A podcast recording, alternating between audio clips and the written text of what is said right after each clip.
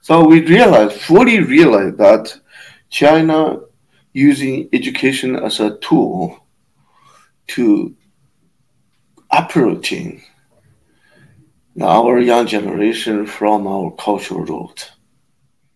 In my place, they started that pre-boarding school in 2016 September. It completely shifted into another language, cultural genocide, from such a young age, age four to six. It's a forced work. Her parent has no choice. If they had a choice, it's another story. Welcome to Roof of the World, Tibet in Context, a podcast by the Foundation for Non-Violent Alternatives. Thank you so much, every one of you, um, brothers and sisters here. Um, I, the reason I came here is just to raise the alarm. The Tibetan situation is getting way ser- serious, dangerous, ever before. Uh, if this con- situation continues, then I think that the 5,000 years of the Tibetan history of the civilization can be ended.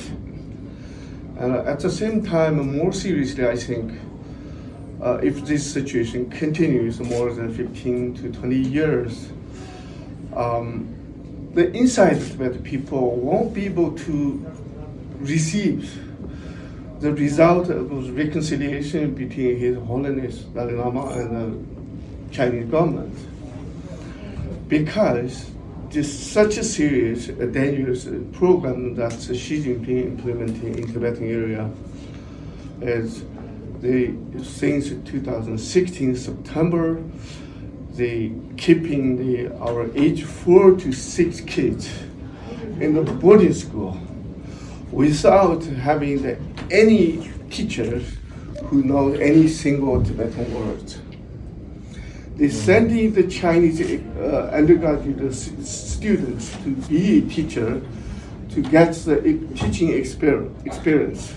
They're not even taking our kids seriously, just seeing our kids as, as a ex- ex- experimental tools. That was Tibetan professor Gyal Lo speaking to an audience of British parliamentarians at Westminster a few days ago in the UK.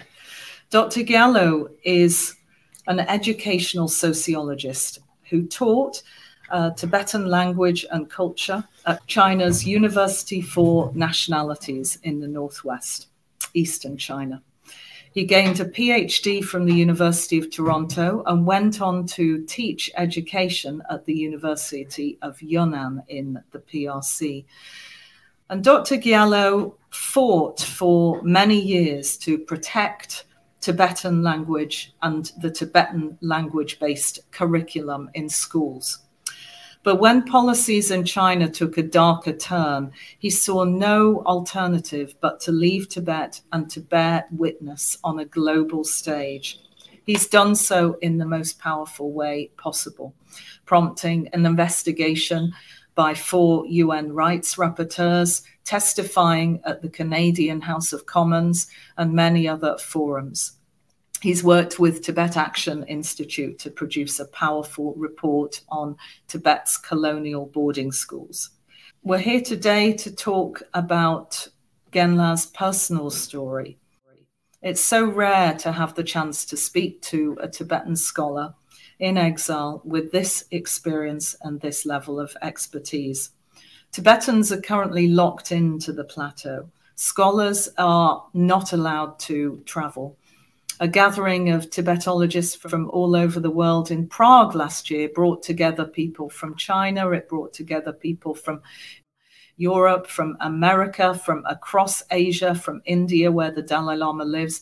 But there were no Tibetan scholars from inside Tibet for the first time in this gathering of scholars. So Tibetans are not able to, to mix with their exile counterparts. So I would I would like to speak to you, Professor, about your journey. You were born in Amdo. You received the highest levels of education in the PRC system and in the Western system. And you worked over many, many years to create a space for Tibetan religious civilization and culture to thrive.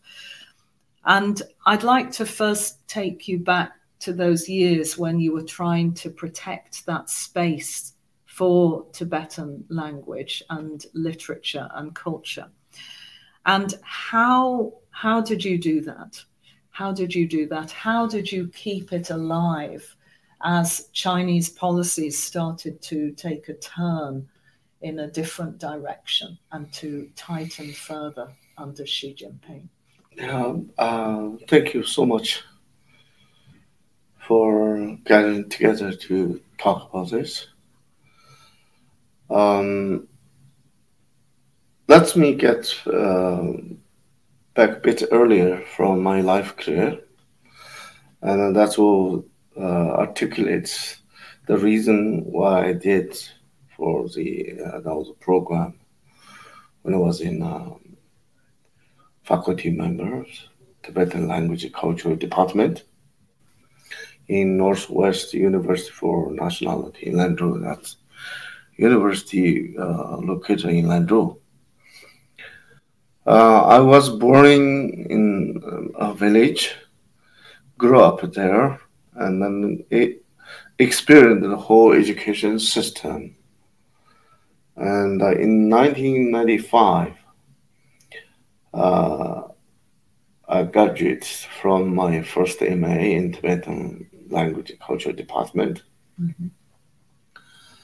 Then um, one of the top scholar, who's my teacher, we call his name Doshir Moche. He decided to appoint me as a faculty member in the same department. And I told I started my academic career there. Uh, I taught there for more than decades. And there are a number of the students who graduated while I was there. I think over 1500. And uh, so those students now are working in the Tibetan Plateau, every level of the culture, Tibetan cultural institution and organization.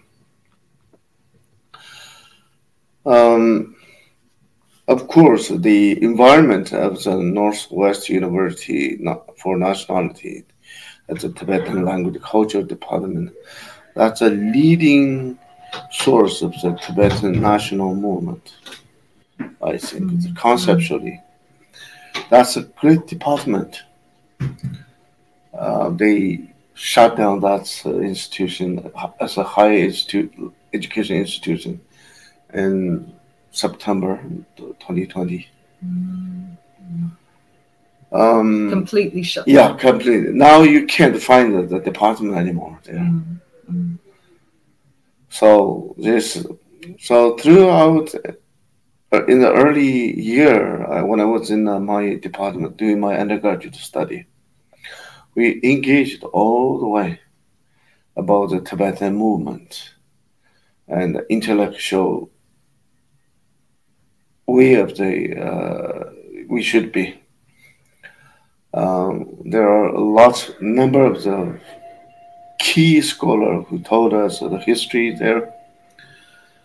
And then around, of course, we had a, at the beginning, 2000, uh, 1979, start that year, we settled, they settled the boarding preschool gradually across Tibet, almost every township. And uh, so that's kind of a boarding school, colonial boarding school ran over the 30 years almost. We couldn't understand what they mean, you know. And then in after I, I graduated my uh, first MA in my department, then we start the thinking about this. But something's wrong there with our society and our people's capacity who graduate from university even. But still the society is having the difficulty move forward for the development. We struggled with that a lot. And then we start um, thinking, what's wrong with our education system? At the end, we realized that our colonial school system, boarding school system, has a huge problem, which is with the core elements of the education system. We call that curriculum. Uh, we analyzed the curriculum or the whole te- uh, textbook and the curriculum system, and we realized the whole curriculum is designed as a pure colonial ideology based on. And the contents of textbooks are only 15% or to 25% of the knowledge in the textbook. Our rest of the seven, 75 or 80% of the knowledge in the textbook are Chinese book culture. So we realized, fully realized that China using education as a tool to approaching our young generation from our cultural root throughout the curriculum, design the curriculum system, and also the language policy, language in education policy too. So we once so we the re- curriculum was in Chinese. Yeah, curriculum is at the beginning uh, they allow us, they organize a certain group of people to translate, fully translate it into China, Tibetan. Uh, what's the realization we got at that time in 90, around the 1980, 1998, 1998? We realized that the using, the, uh, using our language to teach the Chinese culture to our kids so they use so this, Tibetan language. Yeah. Mm. So they call this as a mm. model one bilingual education. Mm. mm. Then there is another one model which we call the model two bilingual education, which is the allowing uh, teaching that kind of a textbook as a one mm. subject, and the rest of the subjects are taught in Chinese. So this mean this produce the consequence of having that kind of a curriculum and a boarding school, which is a turn our three generation into the fits fit neither Chinese society nor Tibetan society. Mm. So it's with lower capacity, even they can't support themselves for the life without uh, becoming uh, cheap labor. Uh, that's one thing. And so, then, so this was in the late 1990s. Yeah. So this was after the, when the Chinese government declared their policy of cutting off the serpent's head, yeah. which is eliminating yeah. the influence of the Dalai Lama from Tibet. So this followed that meeting. Yes. Yes. The throughout the history, the, his uh, after His Holiness Dalai Lama left Tibet, they did a number of the reform and the revolution I can call you uh, socialism re- reform and uh, democratic reform, it's so called, mm. and also the cultural revolution. Throughout those socialist reform, they just removed our people from the economic system. And uh, with the democratic reforms, reform, they pull out our figure and our people, stakeholders, from our own governing system. That they be able to reestablish their own go- governing system, Chinese government system. And then uh, even that, this, uh, this is still not enough. Then they carry out the cultural revolution, which is destroyed completely the visual cultural environment entirely. So this is a experience, the process of the the increase in the colonization. Mm. Uh, that's the general, the brief uh, uh, experience we had. You you visited some of those schools. Yeah, I will let you, you- you went to fifty Yeah, of I will let you talk to them more later. okay. yeah. Um, then, Mm. after they realized that's a problem, school system has a curriculum problem. I engaged, fully engaged, the convincing the Chinese policy or Chinese policymakers. For example, on the trip with the Chinese provincial official Mm. to the Beijing in the train, we got a serious argument. I argued that why you put those your Chinese historical story in my, our textbook instead of similar story from our culture. You know what they say? The first time they say, if you don't know our story, you won't get food to eat. Hmm. You, you, if you only know your culture, you cannot survive. That's their sort of warning on the train to the way to, Beijing. At that time, we just tried to convince the top policymaker change their policy what they have what they have now. Another thing, and then I think they still they could not change it, the policy. We organized our own group to produce the, our own textbook based on Tibetan practical culture from grade one to three, from grade three to six, or four to six. Which age would that be for? Uh, that uh, I pu- published the first one in 1999. hmm The second one is uh, 2003.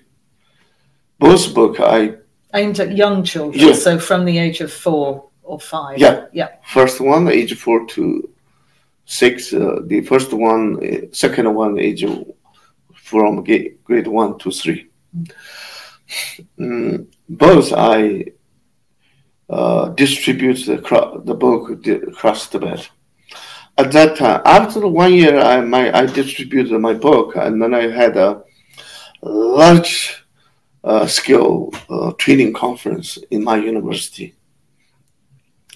I invite the most of the female teachers that I asked them when I was distributing book. So putting them to in charge of the teaching my book. And then in 2001, I had a that conference in my university. At the beginning, the t- t- teacher saying, "That's a fantastic. That's the way we want," because this to catch our not only teacher and the student, but also catch the parents of massive support. And that increase in t- school inten- tendency uh, dramatically, I think. So the teachers were very So happy. that you'd Happy about provided. Yeah. And then at the same Mm. time, we at the last time, last day of the conference, some most teacher crying. Mr. Gyal Lo, this should be at the beginning. Why not? Why today? And I explained this. So this is a, I said, oh, sorry, it's not my fault, your fault either. We just realized our problem of the school system just recently here. And then I, I'm doing this one to try to reverse that situation. Um, so that, that, and then after I distributed my book to another two years, they banned that those books. So that's, uh, I think, the situation, first part of uh, my experience. The second part, and now I'm now going to tell you the most of the dangerous things ha- it's uh, happening now. Um, in 2010, I heard that China is initializing a preschool education program and a policy. In 2011, I collaborated with uh, Chinese university and also other Mongolian, Uyghur, and Tibetan scholar. We gathered together. We sort of uh, pre-forming the what kind of a pre-education we should have. Uh, at that time in 2010, I I heard this from 2013. China gonna implement the policy on the preschool education system in across China. So this was the very young children, Yeah. before they went Yeah. to school, Yeah. Before in Tibetan areas, this sort of education level didn't exist. Yeah. Tibetan children Yeah. at the age of two, three, four, they didn't There- go there- to there's a- any Until six or seven, they be able to stay Mm. with their parents. stay at home. Yeah. And then our report of that conference in 2011, we reported Minister of uh, Education in central government, China, and uh, that report is quite uh, very strong because the first time gathered the local officials, Ch- Chinese education researchers, Tibetan, and uh, village representatives all get together. And then uh, since Xi Jinping took a position in, from 2013, they uh, announced the new policy. We're going to have a implement the uh, preschool education policy. They announced, and then from the 2016, some of the places ran begin in June, some of the places in September, different based on the different location. Um, in my place, they started that pre-boarding school in 2016 September. Before I did not pay attention about this, um, we thought this is gonna be no way to against them, no way to resist in this how because we don't know how they're gonna implement it at that time. Uh, my brother one day, I think it's the evening, late November, 2016, he calling me, brother, hey, they come home. Um, your two grannies have something strange things happening. We don't know how to ex- analyze it. We don't know how to explain it. And I went home to pick up those two grannies from the school gate. How old were they? At that time, one is age four, one is age five. And then took them to home and while we were having the chat with uh, my father, my brother, and the sister-in-law, and those two kids, the parents. We were all speaking uh, Tibetan. I carefully observed them, those two kids. The kids stay like over there, just keep in that distance a little bit, and they kept silent. They, they don't, I carefully observed, they did not hug their parents and their grandpa either. And then they keep sitting there as a guest or a stranger. You know, I clearly remember when I was visiting other villages uh, relevant in the other village. I how I remember how I sat as a guest in their room, right? It, I saw it's exactly the same feeling. Those two green knees are became a stranger as a guest there. And then again, I could observe them while they're playing, they're just speaking pure Chinese. Hmm. This is just three three months in that preschool boarding school, boarding preschool. Just three months. When I saw that as an educational research, I think this is not a unique experience case because China now implemented this policy in entire Tibetan society. It's So even three months was enough for those Yeah. two little girls to interact Yeah. completely differently Yeah. with their parents, with their family. Were their grandparents Yeah. there as well? Yeah. So they just uh, uncomfortable, uncomfortable, like uh, in Mm, speaking in mother tongue. You know, mm, this became a, like it's a not uh, not a smooth to emotional connection with their parents mm. and the family. Mm. Um, and then I asked my brother, "What if we we don't send the kids to the boarding school?" And those, all those villagers saying the same thing says, oh well, if you don't, we don't have a choice. If we don't send the kids to boarding preschool, then later they won't let our children in the grade one, which means you won't receive the education for entire life. Mm.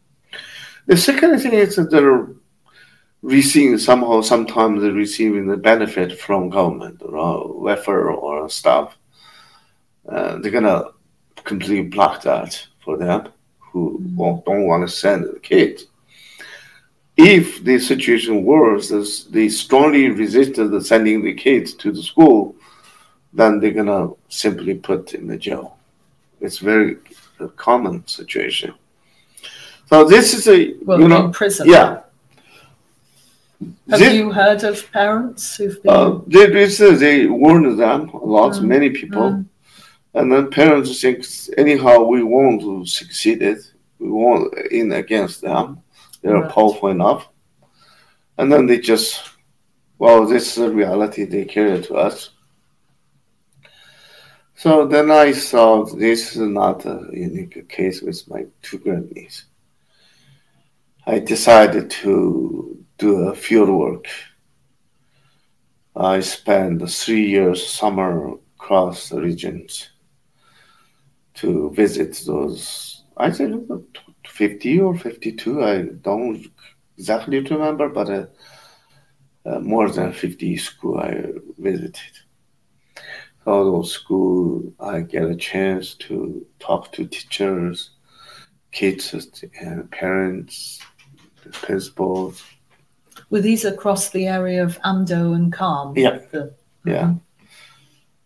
And then the conclusion was the same with same exactly the same as with my two grandniece. Kids are getting become stranger at home. That's how they pull our generation from the cultural roots and from betray our cultural identity from the family. This is how I visually see this. Mm. You know, it's a linguistic aspect. They're genocided already, right? And then the psychological aspect, they already genocide the ritual aspect from those two kids. They, uh, the psychological foundation been completely reshaped, re-informed. So they they're not they're not thinking they're the pure Tibetan anymore. Mm-hmm. I think. In this sense, it's the regional genocide. I think. Mm-hmm. It completely shift into another language, the cultural genocide, from such a young age, age four to six. It's a forceful. Her parent has no choice. If they had a choice, it's another story. They don't have a choice. That means forcefully implementing this kind of program uh, by using the state power. That's a country. The China is a powerful, as they say, they are a powerful country. I think economically, I don't agree with the other part. As a powerful country. Mm they would have to learn about uh, Xi Jinping thought and about the structures of the party. Absolutely. Would... Absolutely. Um, in the pre boarding preschool material, the reading material, we don't call this a curriculum, but we call it the reading material. Mm. It's all filled Communist Party's mission, Chinese nationalist ideology there, and then also Xi Jinping's thought, and they're there too. That's a field. And then uh, again, seriously, they're also putting uh, the Chinese soldier fighting, having a war with a Japanese uh, soldier. And then they completely imagining Tibetan kids as a pure Chinese case to hit Japanese. Hmm. So this is a hatred they're informing another form of the hatred from such a young age. Mm. So hatred means do you hit whether hate uh, Japanese or other oh, Taiwanese? Or, yeah. Yes. And the, later the way they will orient them to hit it.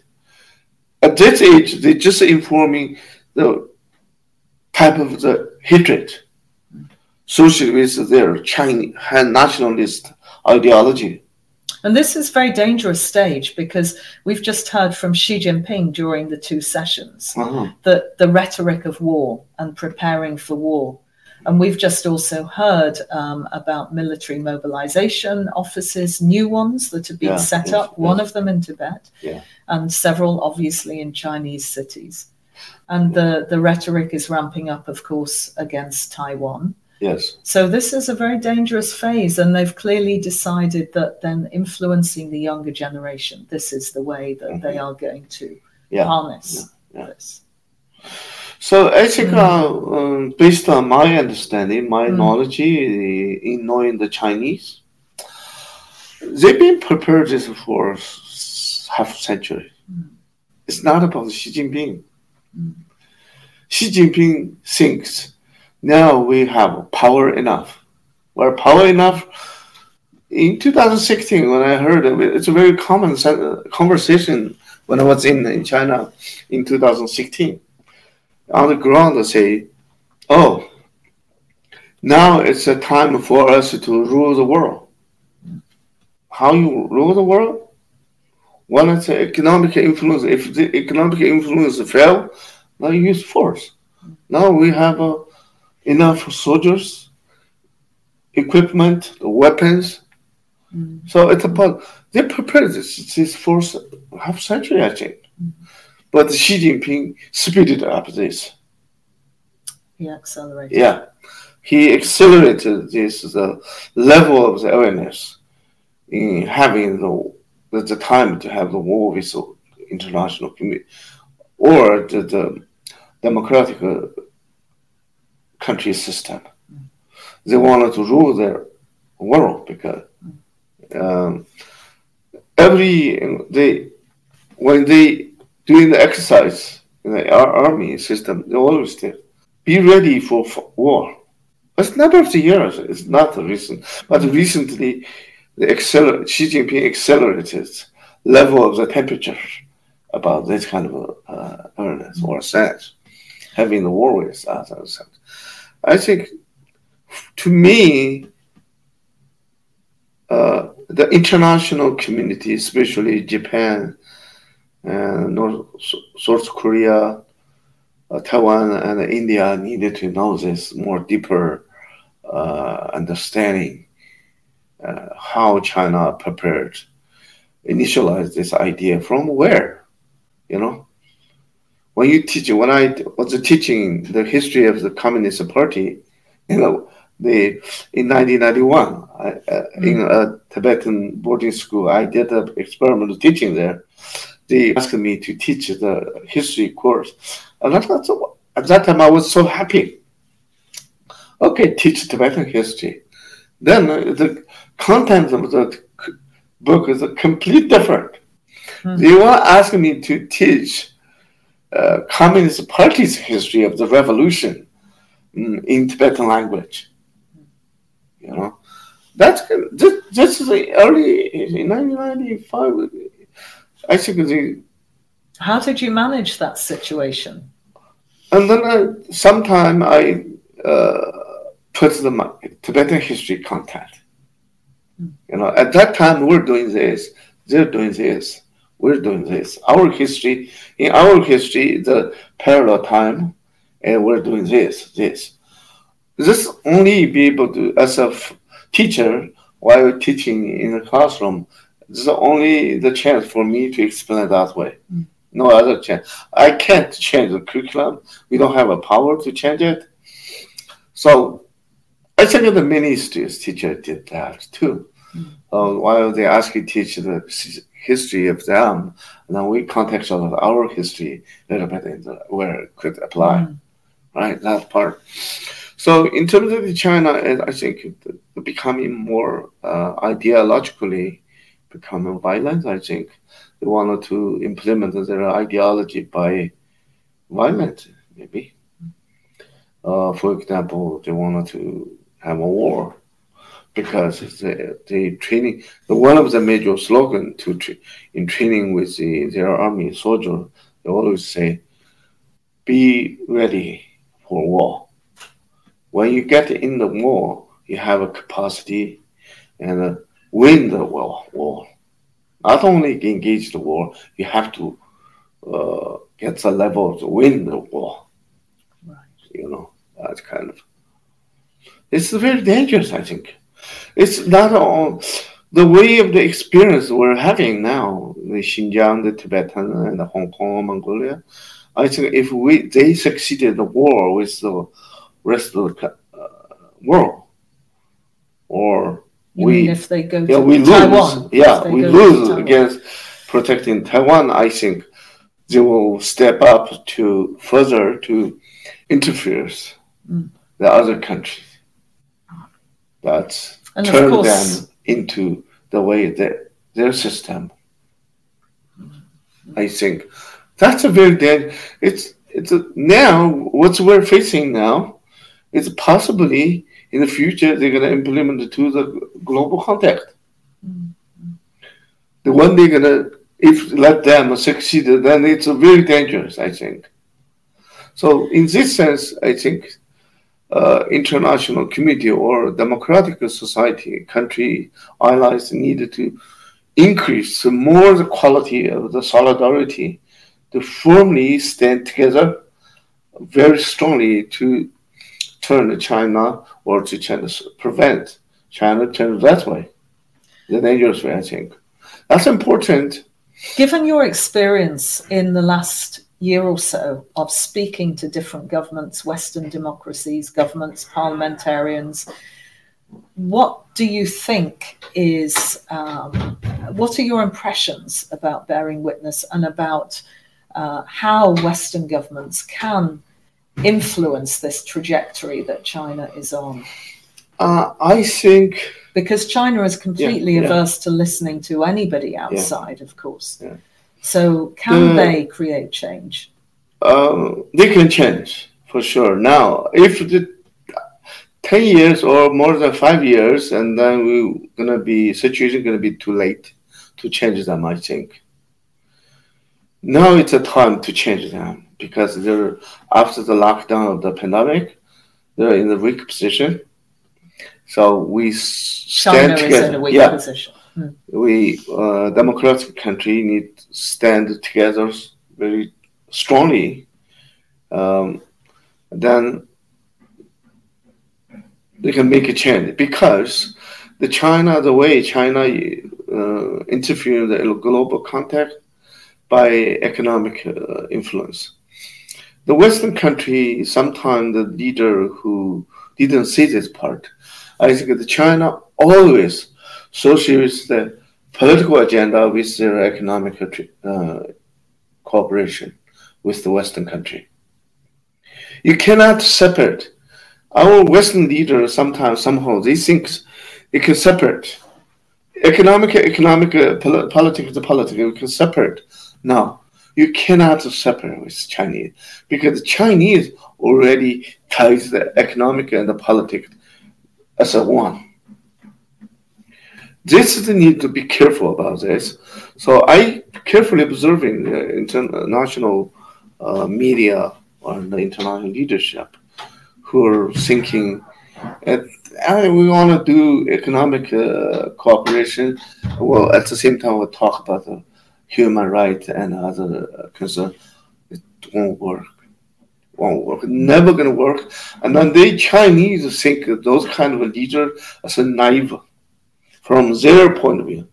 This guy is a naive guy. We can treat him. Mm. We can cheat him. Mm. It's you cannot separate. You know, Western country need have to think as a one. When you dealing with the Chinese people, they're always tying their political agenda and idea plan with uh, economic uh, cooperation. I think if Western country and the leadership will know this, and then they will find out easy to find easily to find out how to treat Chinese. First, the second thing is the Chinese and the Communist Party system. I think breaking two group. I think now, that's a secret source I got from Chinese China. They're breaking into two groups. from top to the uh, county level. That there, I think we need to find a way to support the opposite of the Xi Jinping's group, the group who fighting with China, Xi Jinping. If we support them, the only the way to diminish the party in China, the uh, internal breakout. Mm. That's a safer way, mm. I think. Oh, in order to do that, and then you need to support the opposite group of the uh, Xi Jinping, I think. Mm. There are probably many factions, I imagine. Many factions. So, your argument would be that Western governments need to work harder to try to identify uh, those people who are pushing for change inside the PRC. Yes. Yeah. yeah. And also the normal Chinese people, scholars, they uh, I had uh, many conversations with those scholars and the people. They say we don't need a party anymore. It's extra expense. You know, the government have a two system. We needed to fit them to double system. We don't need it. We have a government system. That's if they function uh, well, then we don't need a party system. This and do you think that is gaining ground? That idea? Yeah, yeah, yeah. we have that ground. Articulating that. Yeah. Yes. They have. We have that ground. They have that kind of ground. Mm. I think mm. they have that kind of people there. Mm. Not many, many, but uh, number of the good scholars thinking mm. that way. Mm. If we easily turn into the democratic state and the country system, we only need a government system without the party system. Yeah, I got a conversation with a number of the Chinese scholars there. And, and also on ground level, the ordinary people could see the situation. They also have a, this kind of opinion. Mm. Yeah. The government of India, of course, have direct experience of, of dealing very, you know, they're there on the border. There's, there's a lot of tension yeah, yeah. on the border now. Yeah. Um, it's also very much in the government of India's interests to protect the Tibetan civilization. So many Himalayan Buddhists, around mm. around 50 million people across the mm. Indian and Nepalese Himalayas, yeah, yeah. are loyal to the Dalai Lama and to Buddhism and yeah. so on. And so you would also suggest that the government of India need to be very alert to what's happening in these schools, the efforts to influence the younger generations in Tibet and to. I think for India, uh, my uh, suggestion would be like this or never trust what they say, but trust what they do. You you make your decision based on what they do, not what they say. That's a very uh, serious, I think. China people has a high score to lie people. They say something nice, do differently. Even individual people, ordinary people do that too. Mm. I've been dealing with, uh, working with those Chinese figures, Chinese scholars and people almost over three decades. I know them how to do, do that work. Mm-hmm. They have uh, their own plan, never said to you, never share with you, but they can cheat you and then let you do the way that he want, at the end they're gonna take action. At that time, you're too late. You know, in this sense, I think the Indian or other country too. I think you never trust what they say. Yes, you need to see what they do. Your decision should be based on what they do not about based on what they say, I think. This is a characteristic of the uh, China's culture mm. and Chinese people's personality. It's the way it carry out from the history, their culture. Mm. But at the same time, Chinese Communist Party also destroyed their valuable culture too. Yes. Yeah, their valuable culture, valuable culture not there in the society, no nowhere to practice it, then people fully turn into what the Chinese Com- Communist Party designed throughout their education system. You know, that's why the army and the Red Guard and all those officials easily can be organized as a uniform, wearing the uniform, behaving in the same way, like everything they do is in this way. This is they designed. Uh, they prepare this from the uh, early education age. Now they wanted to eradicate our culture and uh, identity, language, everything. They speed it up. Xi Jinping speed it up from age four to six. And you were recently in India and you saw the Dalai Lama. Yeah. That must have been a very powerful meeting for you. Yeah, I thought it's uh, I reached the full meaning of my life after I had an audience with His Holiness Dalai Lama. I totally satisfied with my life. I feel like that because I almost get one hour meeting with him. Um, we got a very deep emotional change. While crying, I cried almost uh, all time. And he also giving also you know invisible emotional exchange got. And moved him a lot i think at the same time. Um, i appreciate it when you mentioned india and then as a scholar i know how much should i appreciate that uh, grateful for the indian sports that's a, such a, a significant to maintain our history Mm. and uh, maintain this nation Mm. have a future. That's uh, I see that level. So my appreciation and grateful from that kind of ground. Um, wherever I see India, Indian people, even I don't know, I'd be nice to them. You know, for example, uh, when I arrived in Toronto in January 2nd, 2021, um, I did a butler uh, job in the coffee shop. There's an Indian, two Indian guy Mm. started learning the cooking in the restaurant, in that restaurant.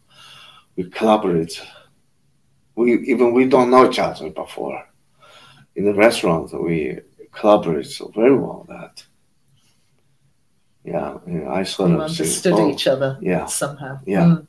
I supported him. He appreciated me. Oh, at the end, he says, "You are my father more than uh, the advice I got from my father." He says, "Indian guy." At age of twenty-two, I think uh, they're pretty good in the college student. Mm. Yeah. A concrete example like that. Yeah. Yeah. So there were you, one of the highest educated Tibetan scholars from Amdo, who's Yeah. worked at the highest levels of Chinese and Tibetan education, working in a coffee shop with with uh, an Indian young man. Yeah. So that's a concrete example I can that's give. a That's, you know. Journey. um, And His Holiness won't have, the Dalai Lama won't have had an- many opportunities to speak to anybody like you for some years um, because the scholars have stopped Yeah. coming from Yeah. Tibet. They're not able to travel.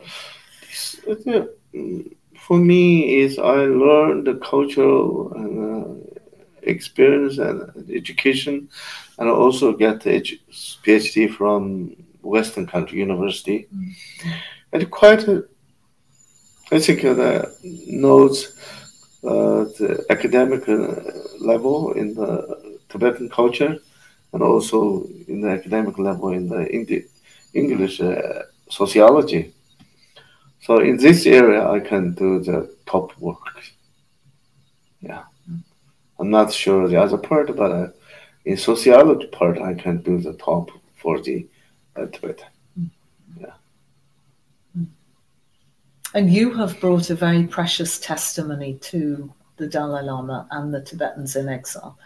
And what gives you hope in terms of those connections with the Tibetans in the diaspora and the Tibetans inside Tibet? Because there's such a huge gulf now Mm-hmm. um, between them. I What- think there's binds a, them there's together? a, a very good commonality there. I realized after I visited Dharamsala, and while also working traveling around the West country here, I realized that while Chinese is educated, our young generation, uh, not that much in culture, but by raising Han nationalism and then they also raise our Tibetan nationalism too. Our young generation has a great passion on the Tibetan nationalists. For and at the same time, I saw the same way in the diaspora, the Tibetan youth. They have a good quality of the education.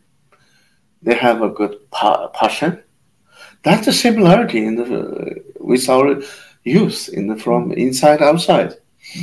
I gave the uh, advice somewhere I think needed we needed to prepare to be the leadership to lead those youth in the future, both inside and outside together. That's so important.